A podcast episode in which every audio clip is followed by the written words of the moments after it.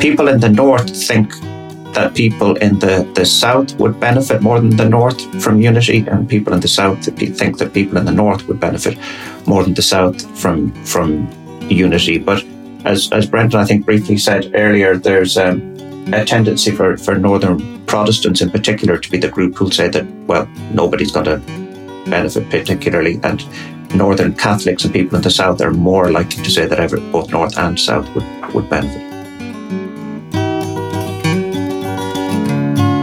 Hello, and welcome to this month's ARINS podcast. I'm Rory Montgomery. Listeners may recall that early last year, 2023, we had a most interesting podcast with Brendan O'Leary uh, and John Garry, uh, who were um, very much heavily involved on behalf of ARINS in the ARINS Irish Times public opinion surveys about a whole range of aspects to do with a possible United Ireland.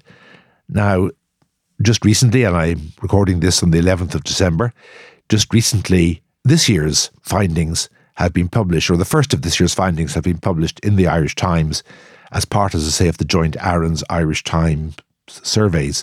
The lead person on the Irish Times side being Pat Leahy, and then on this side, um, you've Brendan and John, and also a new name um, who isn't with us today, Jamie Pow. And so let me introduce my guests, although they may not need much introduction because Brendan O'Leary has been on on a couple of other occasions as well. Uh, John Garry is Professor of Political Behaviour at Queen's University Belfast. Brendan O'Leary is the Lauder Professor of Political Science at the University of Pennsylvania.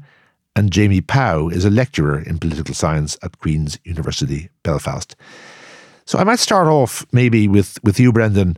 Give a broad overview, not at this stage of the results of the survey, but of the questions you've been asking, whether there are differences from last year uh, in the way you approached it, and you know overall, um, you know what your your sense is uh, of the you know of, of the extra value from of this year's survey. Thank you, Rory. It's a pleasure to see you again. First of all, we did repeat some questions. We asked the fundamental question whether people preferred the Union or a united Ireland. Uh, we asked about their expectations of a, of a referendum. But we chose to do some uh, novel uh, focuses, if that's a good word. Uh, we chose to focus strongly on questions related to economics. Uh, we looked at uh, whether making people better off or worse off would shape their potential future voting behaviour. We looked at whether they were willing to invest in the in the south in a sovereign wealth fund for the possibility of costs attached to United Ireland. We looked at people's preferences regarding a future Irish constitution. We looked at evidence of flexibility on those questions in the South.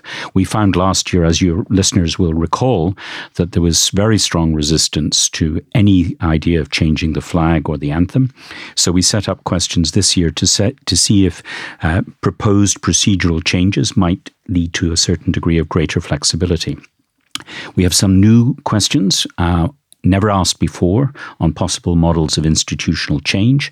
And we have some fresh identity materials uh, based on new scaling, for which John should take a lot of credit.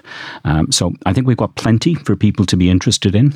We didn't repeat, for example, what we did last year on questions related to an integrated Ireland or a devolved uh, united Ireland in which there would be a, a, persisting set of institutions in the north.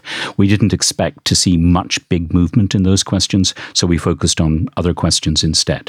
One big headline that I would like to deliver, if John will forgive me, uh, a significant increase in the uh, in losers' consent among northern Protestants. What does that mean? Last year, uh, almost one third of Protestants, 32%, found the idea of United Ireland almost impossible to accept. This year, that number is down to 23%. That's a very significant fall, well within the statistical margins of, of significance. Well beyond. Well, uh, well beyond. Thank you for correcting me. Um, and that, that I think, um, shows that, first of all, people are getting used to the idea, and they also think that the correct thing to respond to a, a fairly conducted referendum is to accept the outcome, provided it's been done procedurally correctly. It may also reflect um, maybe a certain degree of Protestant pessimism uh, as a result of the protocol and the failure of the devolved institutions to work, at least at present.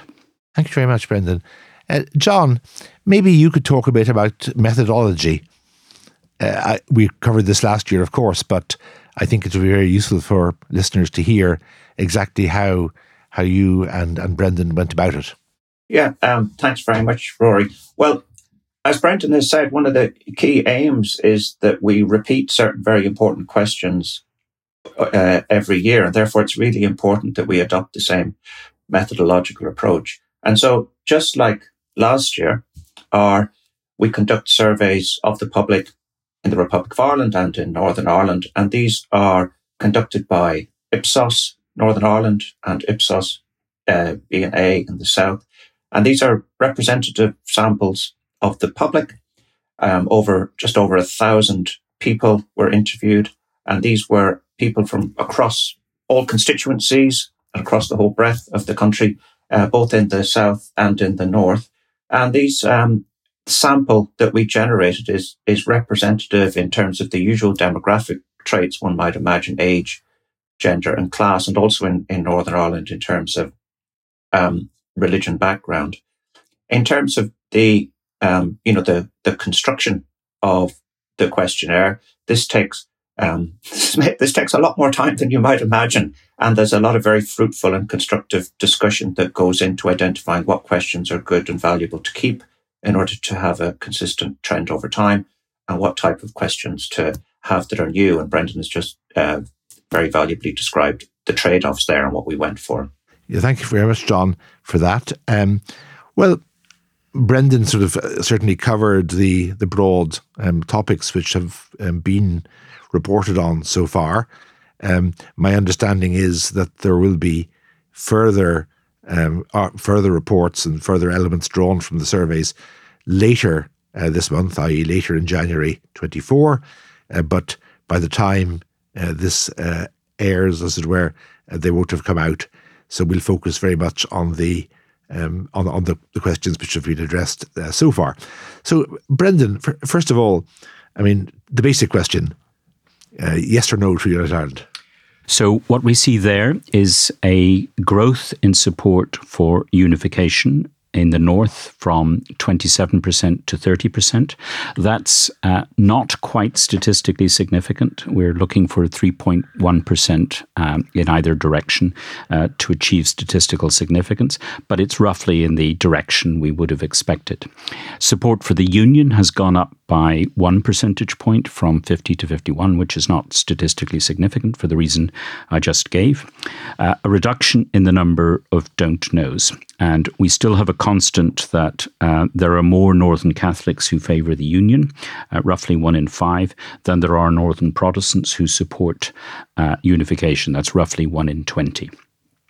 So, not a, not a big amount of change. Uh, I think we would emphasize two things. First of all, uh, the point about increased losers' consent, uh, which is um, a leading indicator of willingness to see a, a, peaceful transition if it were to happen. And secondly, I think it's important to notice that both North and South preparing for United Ireland as an idea has risen in terms of voters' priorities.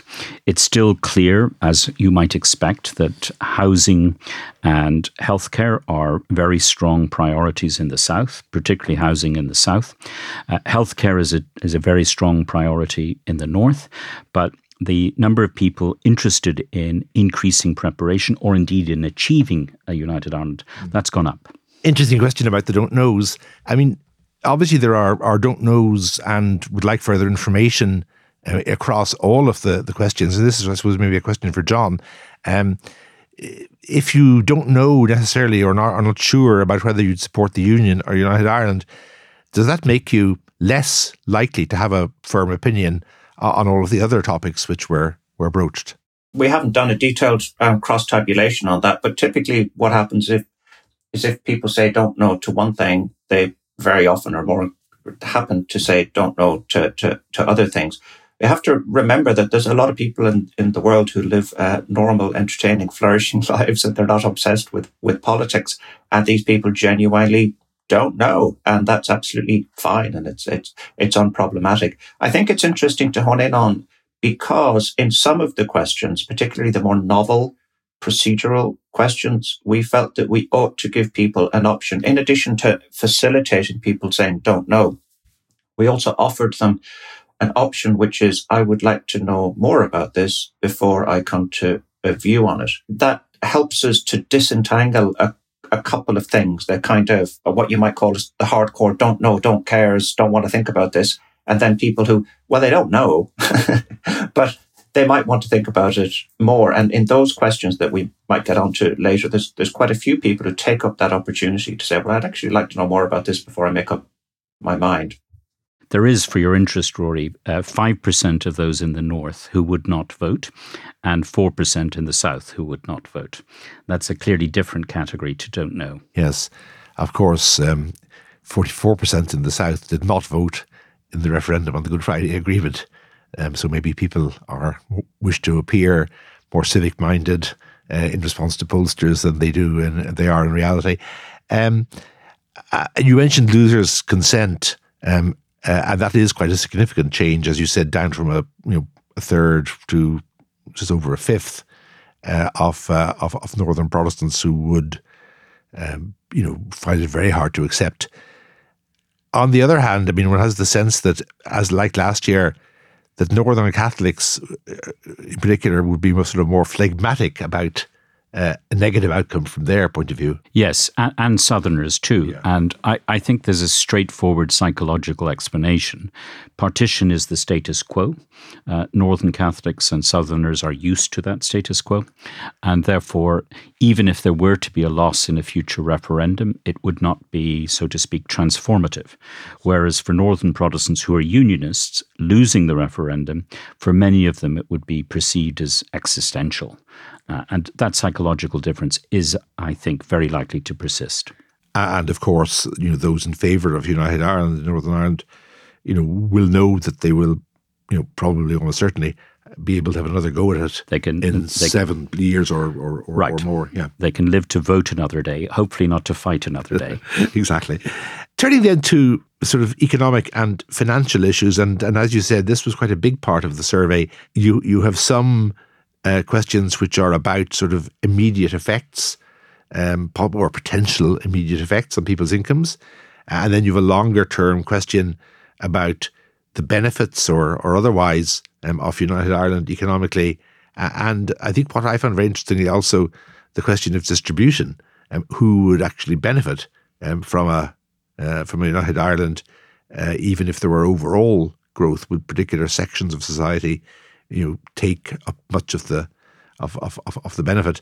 So perhaps you could start off on the first um, the first point, the sort of the the short term um, effects of United Ireland and how they might affect right. people. We we were specifically concerned, if you'll forgive me, to focus on egocentric voting, where people would vote in their own interests. Yeah uh, which we can contrast, if I'll f- forgive me for the academic term, sociotropic voting, where you vote for what's best for society or for yeah. the nation.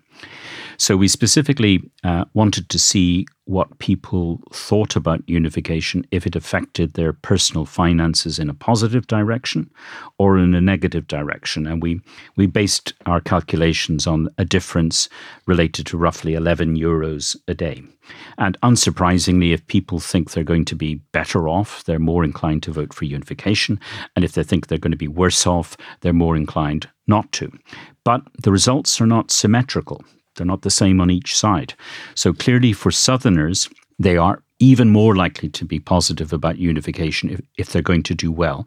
But doing badly won't necessarily as dramatically shift their their opinions.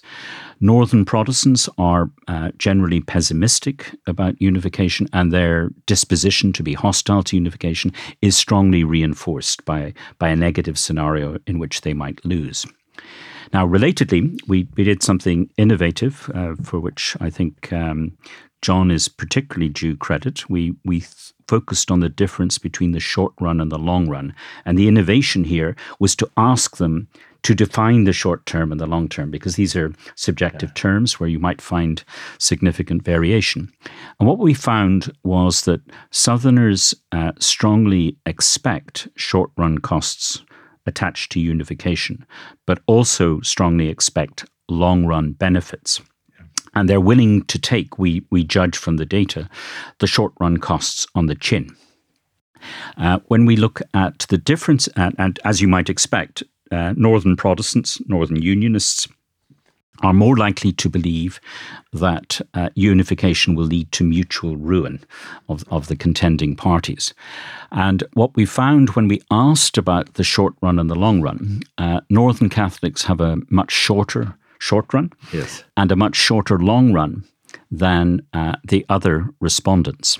So we might say that Northern Catholics have a, a cheery scenario of potential uni- uh, the potential economics of unification, whereas by contrast, Northern Protestants have a, a gloomy and pessimistic outlook. They, they foresee a long short term and a long long term, and no, uh, per, perhaps no net benefits.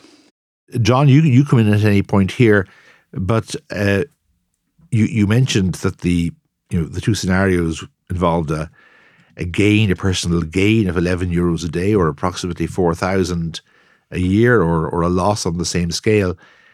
I mean, of course, if that amount were the same for everyone, um, obviously, it's truism, the better off would presumably be better able to uh, absorb any any hit. And conversely, I suppose the less well off would gain more um, from the, the positive scenario th- that's true. And we, we, we tried to tease out the difference between um, people in, in high income groups and, and lower income groups in another um, set of questions by asking people who they thought would, what income groups, North and South, they thought would benefit more from, um, from unity and who, who would suffer. And um, there was an interesting, perhaps not totally unexpected finding that people thought to some extent that, well, rich people do grand all the in time. any circumstance. And if there's if there's if there's unity, sure they'll do well out of it, and if it if it and they won't um, they won't terribly suffer. And one response to this would be if you were um, a, a, an advocate of unification, you might think, well, this is this is great. At least we have the rich people on side because people think they'll do well. But nobody thinks they're rich either. When you ask people to say, well, what income group do you think you're in? Um, almost nobody says, well, I'm in the high income group. Um, I'm, I'm actually in the low and middle income group, and and people are more inclined to see that people in low and middle income groups won't do won't do quite as well as um, the, the people in the the higher income groups. And what Brendan referred um, earlier as well, briefly to the the question we asked, where we asked people, do they think the North would do better or the South would do better? Under Irish unification, or would they both do the same, or would, would they both do worse? And there is an intriguing finding that, that to some extent, um, if you'll forgive the phrase, the grass is always greener over there, or maybe not quite as green over there, depending on your, your perspective. People in the north think that people in the, the south would benefit more than the north from unity, and people in the south think that people in the north would benefit more than the south from from unity. But as as Brendan I think briefly said earlier, there's um, a tendency for for northern Protestants in particular to be the group who'll say that well nobody's going to benefit particularly, and northern Catholics and people in the south are more likely to say that ever, both north and south would would benefit. Well, one qualification, John, which I'm sure you'll accept. In the north, almost nobody said they were within the high income group. By contrast, I think it was 6% of those in the mm. South thought they were in the high income group. Now, whether those perceptions are accurate or not is, um, is an interesting matter. But uh, the interesting thing about the North is, and I don't think it's a, an artifact of our methods, is how few, people, how few people regard themselves as high income. Yes, um, I suppose. Well, I, I, suppose in a sense that's true. That if you, you know, the top the top 10% of earners, you know, only begin uh, at a rather high level of, of, of net income. The figure of 4,000 euro, did you hit on that just through a, a, very rough calculation of what the famous um, subvention um, is or, or might be? No, we didn't link it to the subvention. Um, we simply chose a, a, simple number that would be easy to explain if asked. So, r- roughly speaking, 10 or 11 euros um, a day. Uh, what does that add, add, up to over a year uh, with the equivalent in, in sterling? And uh, we'd asked this question the previous year, so we wanted to keep it. Um, we could in future years do an estimate based on the subvention. The trouble is that estimates of the subvention are highly controversial yes. because uh, I would take the view, and my colleague in ARINS, John Doyle, would take the view that current estimates of the subvention underestimate what is raised in tax in Northern Ireland and overestimate what is actually spent in Northern Ireland, particularly what would be spent in a united Ireland compared to what is currently spent. So we'd have to give different estimates of the subvention to make that kind of of question work. What we did do, however, and this was novel and not asked before, was we asked people uh, what they thought about this, the South, in effect, making preparation for the potential costs of unification. And we gave them a long and detailed explanation of what a sovereign wealth fund is. And we asked them would they be willing, uh, would, would they like to see uh, the Republic setting aside 10% of its budget surplus every year towards preparation for the, the costs of a united Ireland? And um, it's very clear that the question implies that if there's no um, surplus, there's going to be no uh, investment that year, and likewise if there's a if there's a deficit. We find um, both support for the idea, strong support in the north, they don't have to pay anything, uh, stronger support than we expected uh, in advance uh, in the south, and a willingness to hear more about the idea, uh, both north and south. And I, I, do think this is innovative because previously the, the general assumption has been nobody in the South wants to pay a single euro. They like the idea of a united Ireland, but they don't want to pay a single euro. And I think this question, put fairly, shows that that's not true. Provided it's targeted and specific, they're willing to contemplate setting aside some funds uh, for the possibility of the costs attached to unification. Yes, and of course we we have recently had established uh, two funds, and I suppose even without setting up a separate fund um, to cover the costs of Unity or the potential costs of Unity, it would be possible, I suppose, to uh, define that as, as one of the purposes um, of the existing uh, machinery. Uh, on this question of the, the longer term, then you, you say that the um, the Northern Protestants tend to be pessimistic uh, about the consequences, both in the short term and in the long term as between sort of northern Catholics and people in the south.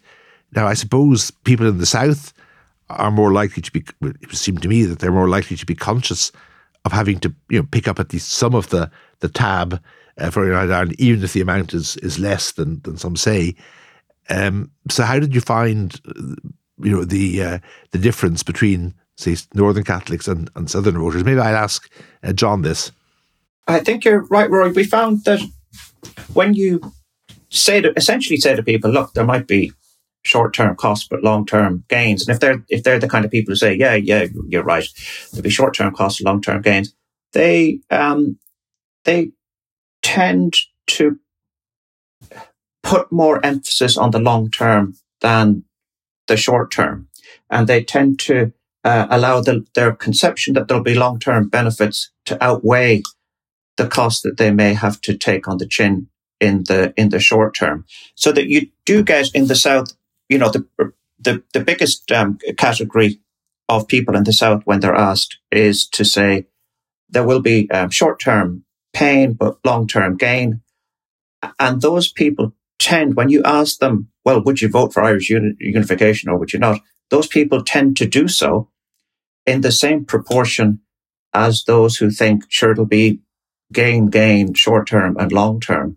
And what that suggests to, to us is that short term costs and the acknowledgement and perception and acknowledgement of them isn't a big deterrence mm-hmm. away from voting for unity. And that essentially complements the point that Brendan has just made that um, there is, you know, it's it's not a case that people, as soon as there's a possibility of any pain at all, run away screaming from the idea of mm-hmm. unification. You know, they are, you know, to some extent willing to put up with investing ten percent in unity or for uh, over or, or if, if, it ever happens, and they are willing to put up with some short-term gain. So I think the two findings kind of complement each other. No, it's it's it's interesting because, of course, I mean, just standing back, uh, it's a little easier to see how the North might benefit um, from a united Ireland than the than the South. It's it's difficult, even leaving aside the question of immediate costs, bit hard to to see why it would be um, that most regions of the South, maybe the border counties would be a different question, would benefit um, but that's a, a matter for another day, I suppose. Well, what what we have to emphasize here is that we're measuring and hopefully successfully measuring opinions. Yes. We're not uh, doing an objective uh, economic analysis of what might happen north and south. No, but it is interesting that voters in the south, or quite a lot of them, you know, seem to find it, you know, credible that there would be increases in uh, in, in, in well being or and an income over the long run. Island, yeah, and both parts of the island. Yes, yeah, absolutely. Yeah, yeah. Okay, can we now move on to the question of constitutional change and uh, flags and anthems? And in a way, um, it seemed to me in reading these elements of the survey that you're talking about two different questions. I mean, one is about a willingness, sort of almost in the abstract, uh, to accept or support a new constitution or to hold to a, the present one. Um, and then the flags and anthems are a more um, are a more sort of concrete um, concrete issue. So maybe um, I'll ask Brendan to lead off on the whole question of constitutional change, people's openness to the the idea of constitutional change. Right. We we decided, as I think I said earlier, not to focus on the pers- the possibility of persistence of devolution inside a united Ireland, and we set our respondents three possible options. Would they like a brand new constitution uh, made uh, on the basis of a, a constitutional convention? Would they like to amend the existing constitution to facilitate unification? Or do they think the constitution should be kept as is and applied in the event of unification, which, as listeners may know, was Eamon de Valera's original intent? Now, you may say, um, and some might say, particularly constitutional lawyers, that we're giving a false choice here because if you were to transfer the northern institutions into United Ireland, it's probably the case that one constitutional amendment would be necessary, uh, namely to have a subordinate executive in the north. But we decided we were interested in just seeing how many were, let's just apply the constitution as we have it, uh, and how many were in that box. Well, the results were interesting. Uh, we found most uh, that they split three ways, broadly speaking, with some don't knows. Uh, the brand new constitution was the most preferred, followed by amending the constitution and keeping it as it is. And unsurprisingly, those who want to keep it as it is are with the party who made that constitution. They're Fianna Fáil supporters, but they also include a significant number of uh, southern Sinn Féin voters. Yes, you you you um, make the distinction there between southern views and, and northern views. I suppose, in a way, voters in the south or those responding to the poll in the south are much more likely to feel a sense of ownership that this is their slash our uh, constitution. Um, whereas one might imagine that, that that northerners and especially northerners opposed to unity would regard this as an absolutely kind of hypothetical question. Yeah, I, I think I think you have it um, absolutely right there, uh, Rory. And I think there's also a sense among Northern Sinn Féin voters and Northern uh, Catholics and the Northern others that the Southern Constitution wasn't made for them, and therefore, quite rationally, if unification happens, whether they're opposed to it or against it, they'd like a new uh, mm. constitution in which they'd play a, a part in its in its making. I mean, again, this is not a matter for the survey, but you know, it, it raises very interesting questions because, of course, what do people understand by the Constitution, or what bits of the Constitution are they attached to? Uh, and one might imagine that in many cases, what people care about are almost the the symbolic um, aspects of the, the Constitution, the the preamble, for example, the two topics, um, women in the home and definition of the family, which are going to be the subject of, of referenda in later this year uh, and maybe less concerned about the actual mechanics of, of, of government. But we but we don't know for certain. It's right, only, it's only and, speculation. Yeah. And we also don't know to what extent the public, particularly in the north, is up to date on its knowledge of the extent to which the Southern Constitution has been amended already. Yes.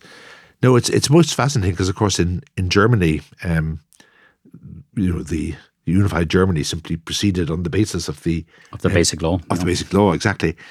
Whereas one can imagine when people in particular talk about a new Ireland, it might seem logical to have a new constitution as as well, whatever that might, might include. And of course, there are lots of other questions. How far do you try to negotiate these things in advance of unification? Do you negotiate them between a vote and, and, and, and implementation, or do you say we will have a constitutional convention down the road? But these are all questions which can't be answered on the basis of the of, of the survey. But they do, you know, certainly the results show some very interesting um, patterns. Agreed. Yeah.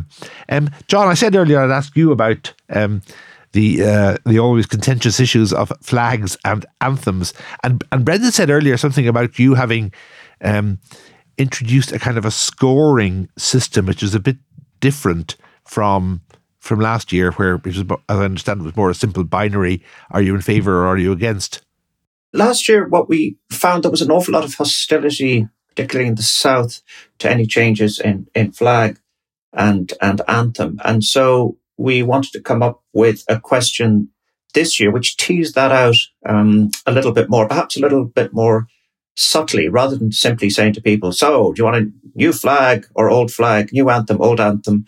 We asked people quite a detailed question about a particular a process that could occur that might lead to changes in the flag or anthem. So we were essentially asking people, if they were open to a procedure that might lead to changing the flag and the anthem. So a slightly subtle question. And when, when we asked that, we found that in the South, you get as many people saying, yeah, okay, I'm, I'm, I'm okay with that. Let's have this procedure. As many people who say that as say, no, I'm totally against it. And, and quite a few saying, you know, I'd, I'd like to know more. And as Brendan has just alluded to on the question of the, of the constitution, again, what we find is that while there, there is an openness in the South and it's kind of equally, equally balanced, the South compared to the North is, is relatively conservative. So, you know, Northern Catholics and, and Northern Protestants are more likely to say, yes, let's have this procedure that might lead to changes in, in the flag and anthem. And again, looking particularly at those actors in the South who are relatively conservative, you have, um, Fianna Fáil supporters and Sinn Féin supporters, whereas um, in the north, Sinn Féin supporters are a little are more open to possibility of changing these things compared to those in the south. And so I think again, Rory, as you I think quite rightly said earlier, maybe the, the south is perhaps a bit more conservative because it's the south that's being changed, and the people in the north are saying yeah, let's let's let's change this if, up a bit. If you don't mind, Rory and and John, I'd like to emphasise the nature of the question we posed in a little yeah. more detail. We set up a scenario for them in which, in the event of unification, a committee of the new All Ireland Parliament would uh, convene experts on the cultural heritage of every group on the island, and they would allow poets, writers, and, and artists to draft um, proposed alternatives mm. to the existing flag and anthem. And then we said this would be put to a vote in a referendum and decided by a majority. So, what that's clearly signaling to those who care to read it carefully is that there would be a veto in effect for the southern population because in a united Ireland they would be an overwhelming majority. So, it's an, an effort to assess to what extent, particularly, are Southerners uh, willing to change through a fair procedure. And I think the results are, are interesting. Um, yes, it's true in the South, the, the difference between disagree and agree is statistically insignificant. They're both roughly around 30%. But that's only 60% of the population. The rest are, I'd like to know more about the idea or don't know. And that, I think, will give some hope to those who think uh, we need to see some flexibility on these questions. Yes, and again, and again, just you know, trying off the off the cuff as it were to interpret these things. I suppose there's a big difference between what people fear might be a, a decision, you know, from one day to the next to change the the flag and the anthem even before uh, a unity vote, uh, and the, and those who, as you say, would be open to a to a process. And it is interesting that only thirty percent, if you like, were were clearly firmly opposed to the idea of such a process. Yeah. Yeah. A, more general point which you came up there and has come through a, a number of the um, the questions, you know, the difference between Northern Catholics and, and, and Southerners, and in particular between Northern Sinn Féin voters uh, and Southern um, Sinn Féin voters. And maybe, you know, one of you would like to say a bit about about that distinction. Uh, John, maybe you'd like to talk about the difference between uh, Sinn Féin voters North and, and South as we've said, both in relation to the constitution, um, but particularly in relation to the flag and anthem, I think that the differences were were quite big between um, Sinn Féin North and Sinn Féin South, and they might possibly be big on the thing that we're coming to talk on about, which is the the presidency. But I don't want to to uh, preempt that. I guess sometimes it's interesting that, that Sinn Féin and the South kind of team up with um, Fianna Fáil in terms of the similarity of their response. They being relatively conservative um, to, to to change, and um, those in the the north. I guess it hooks into the point that's just being made that they're um, they're not so wedded to the southern way of going on and the southern symbols, and more open to um, to to to to changing things. Um, sorry, I'm just repeating what we've said before. I, I, I really want to talk about the presidency findings, but I want you to let me allow me to do that before we. well, okay, that leads on very nicely um, to the the final, the f- uh, fifth part um, of the survey results as published so far, the presidency, and you come up with a a novel proposal um, to put to people. So, what we were looking for, you, you will recall, Rory, last year that uh, a significant proportion of the population of the Republic wanted everybody to be um, Irish citizens only in the event of unification. So we were particularly interested in willingness to accommodate the British identity. So what we did was we decided um, to put a question about the possibility of a new vice president who would have to uh, be the running mate of each candidate who ran for the presidency. And we uh, put it to the respondents that this vice president would have both British and Irish citizenship, and that would be a requirement for them to run we deliberately didn't give them any details of the vice president's powers uh, and whether or not the vice president would replace the president in the event of death of the president in office or through resignation or forced departure from, from office, because we wanted to focus entirely on how the public would think about this president with dual affiliations. So that's how we set up the question. And John, you can report the answers. One of the interesting findings is that Sinn Féin um, supporters in the north are more open to agreeing with this um, proposal. 39% of them agree. And again, Sinn Féin supporters in the, the south are those that are um, more conservative, only 25% um, agree. And uh, again, there's um, more um, agreement generally in the, the North overall and amongst Catholics and Protestants and others with the proposal that um, Brendan has just um, outlined. And in the South, um, just over one fifth agree, and you've got almost a third who, who disagree. So the South, again, is a bit more um, conservative on this position, somewhat less open to, to, to, change. Although, having said that, there's a lot of people, just a, a third who say, I'd like to know more about this, and just over 12, 12% who, who don't know. So there's a lot of scope, arguably, for people uh, wanting to know more, and because this is a relatively novel, underdeveloped idea that isn't really in much in the in the public debate. So you'd you'd imagine that people need a bit of a chance to think more about it. But a, but a general trend is that openness in the south, but south is a bit more conservative, and that maps onto Sinn Féin north and south as well. Yeah, no, absolutely. Which is, a, as we said earlier, is a, a, fairly common common trend. I am interested. I mean, to what extent would um, firm unionist supporters have engaged with with these questions? I mean, how many of them said they didn't know or didn't care, um, or wanted to know more, or, or, were they prepared almost as an intellectual exercise to uh, to engage? Well, the the proportion of Northern Ireland Protestants who said, I would like to know more about this idea was um, 26%. And the percentage who said, I don't know is, um, is 23%. So, you know, you're talking, um, half who say, who, who don't have, um, a firm view. And I, I think, um, and I think that percentage is pretty much the same when you break it down for, for the, for the DUP.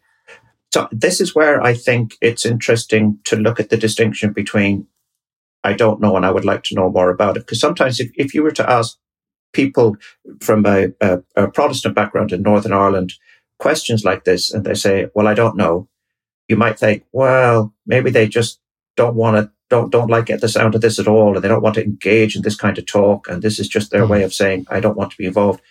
But if they say, I'd like to know more about it before I come to a view, that's kind of handy to know because it seems they're they're open to considering it. And there's slightly more of them than there are of the of the don't knows. Yeah, I, I might well want to know more myself. I, I imagine. Um, I, I, I think I'd tick that box myself, even though I helped design the question.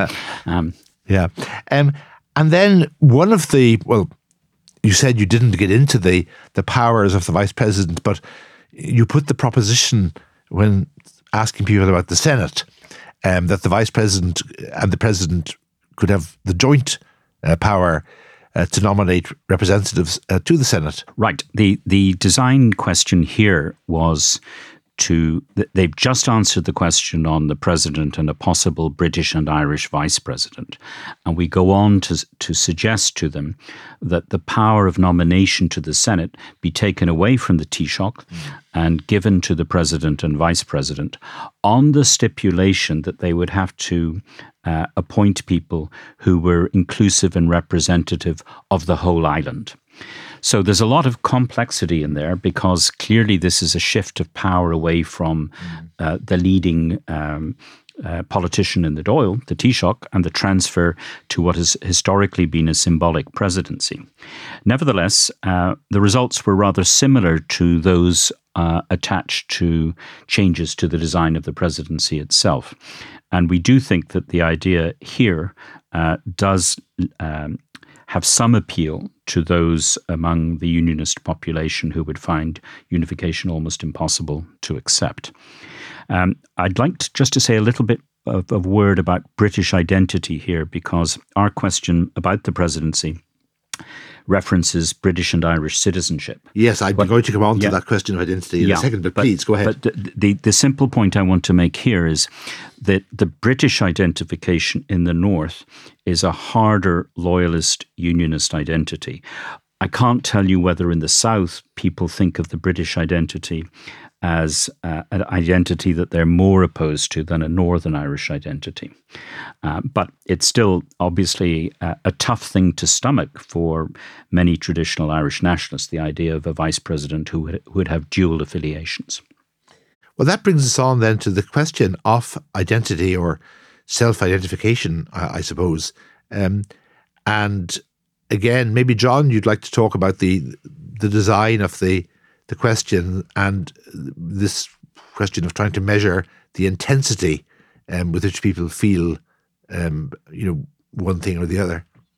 Yeah, what we were attempting to do was to kind of, I guess, move away from a simple dichotomy or binary of Irish and, and British and ask people, both North and South, about four different identities British, Irish, European, and Northern Irish.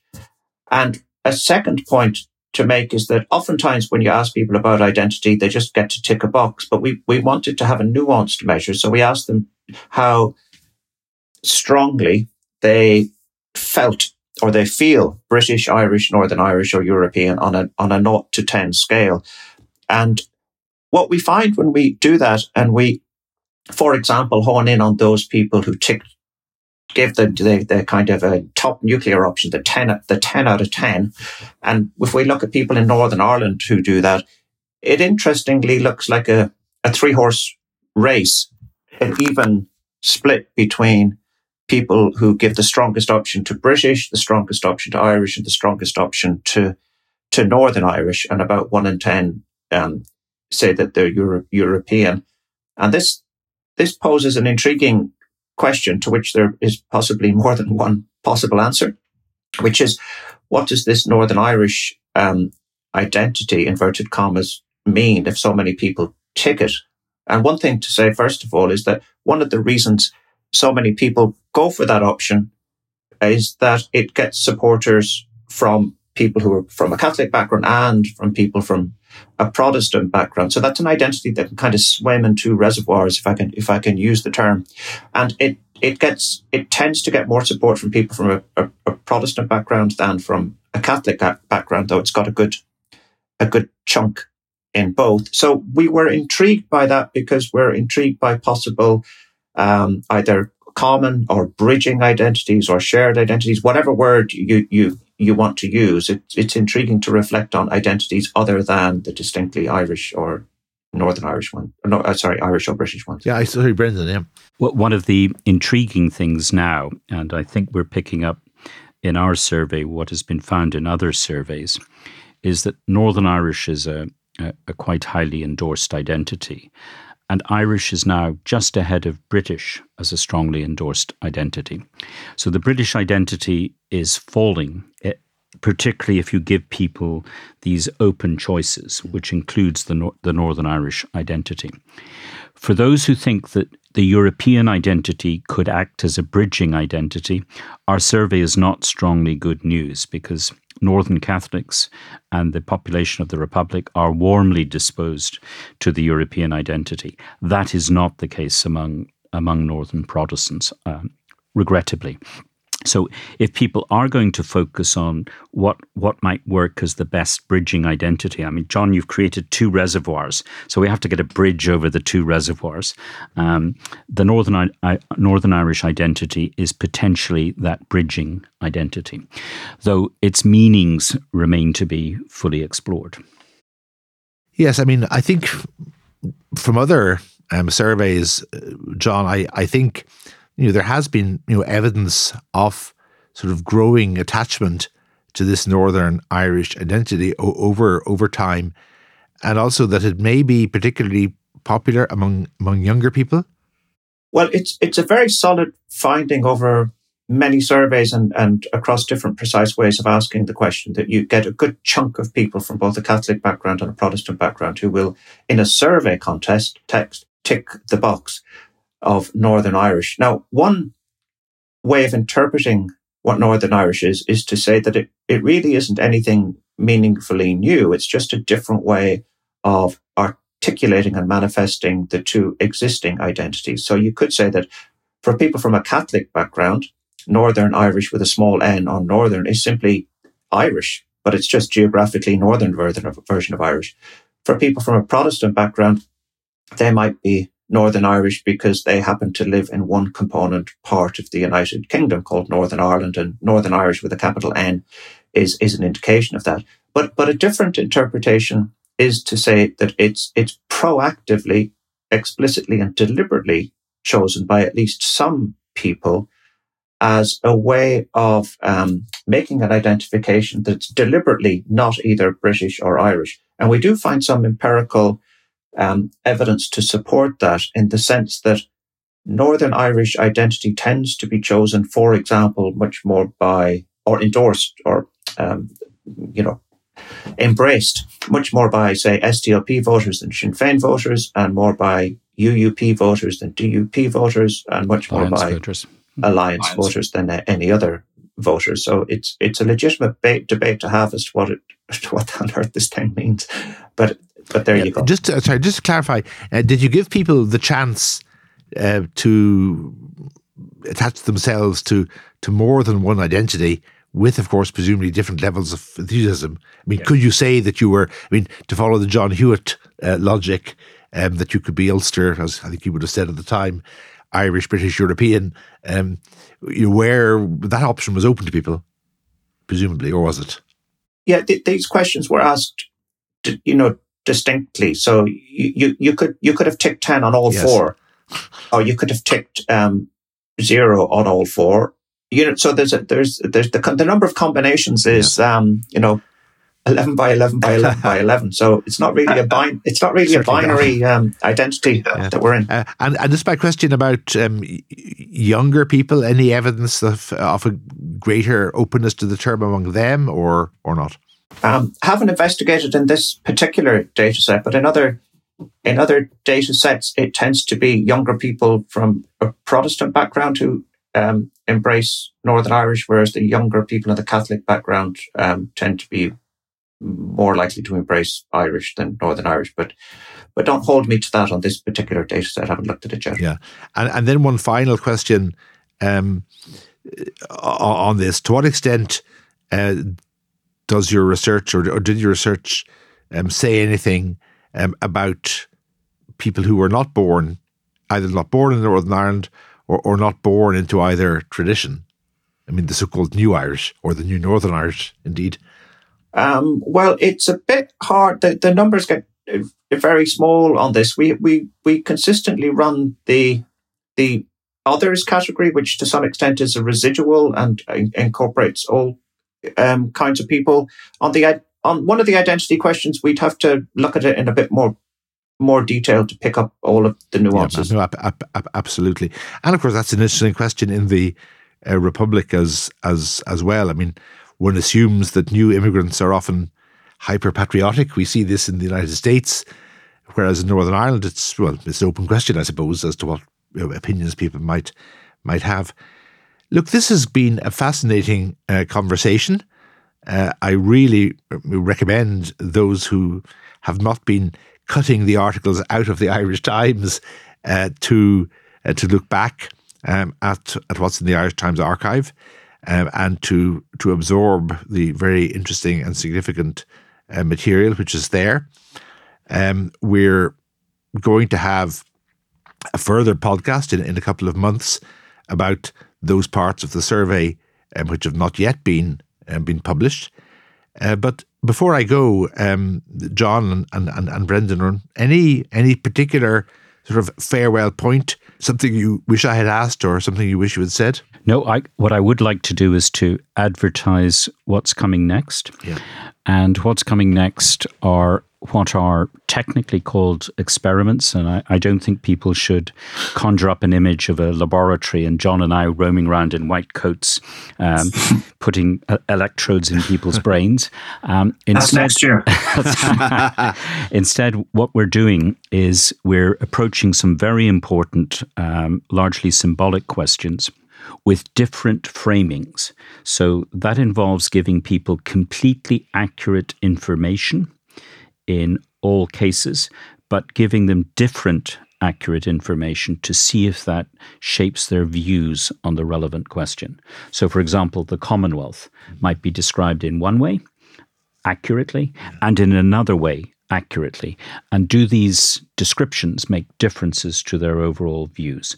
Because if so, that would tell us something about what is malleable in a campaign. And of course, just to, to just to ask John if he wants to follow up on that, but also, of course, this is the the second year of this joint uh, endeavour between ARINS and the Irish Times, uh, and it's not the last. But John, any f- final comments from you? following on from Brendan, encourage people to tune in later for the next episode on the, the fascinating uh, results of the the um, experiment. And I just uh, agree with what you've just said, Rory. This is a kind of a multi-year project. So each year you kind of learn something and then you have to really think about it and then figure out what would be a logical next step to research to tease out the nuances. I should, I suppose, also mention that there is a um, a committee of ARINS colleagues uh, which you know supports Brendan and, and, and John, and likewise, of course, um, Jamie Pow, whom I mentioned at the at the beginning, and maybe we can get him on uh, to a future podcast as, as, as well. John Garry and Brendan O'Leary, thank you so much, and I look forward to talking again before too long. Thank you, Rory. Thank you, Rory. ARINS stands for Analysing and Researching Ireland North and South. It's a joint initiative of the Royal Irish Academy, which is the premier all Ireland scholarly institution, and the University of Notre Dame's Keough-Naughton Institute of Irish Studies, which is itself part of the Keough School of Global Affairs. It was established in 2020 with the objective, especially at that time in a post Brexit context, of producing authoritative, independent, and non partisan analysis and research across the full range of relevant constitutional, institutional, and social issues. And in fact, over the last couple of years, uh, we've covered uh, a quite remarkable range of subjects. And the research can be found in the Journal of Irish Studies in International Affairs, which is published by the Royal Irish Academy, and access to which is free to all online. Uh, the aim is to be scholarly uh, but also accessible and relevant. Publications began to appear in early 2021, um, and this podcast also began uh, in 2021 in June. I hope that you've enjoyed the podcast you just listened to, and I also hope that you will find others uh, of interest um, on our website, which is arinsproject.com, and also that you listen out for future podcasts, which are normally dropped on the first Thursday of every month. Thanks very much for listening.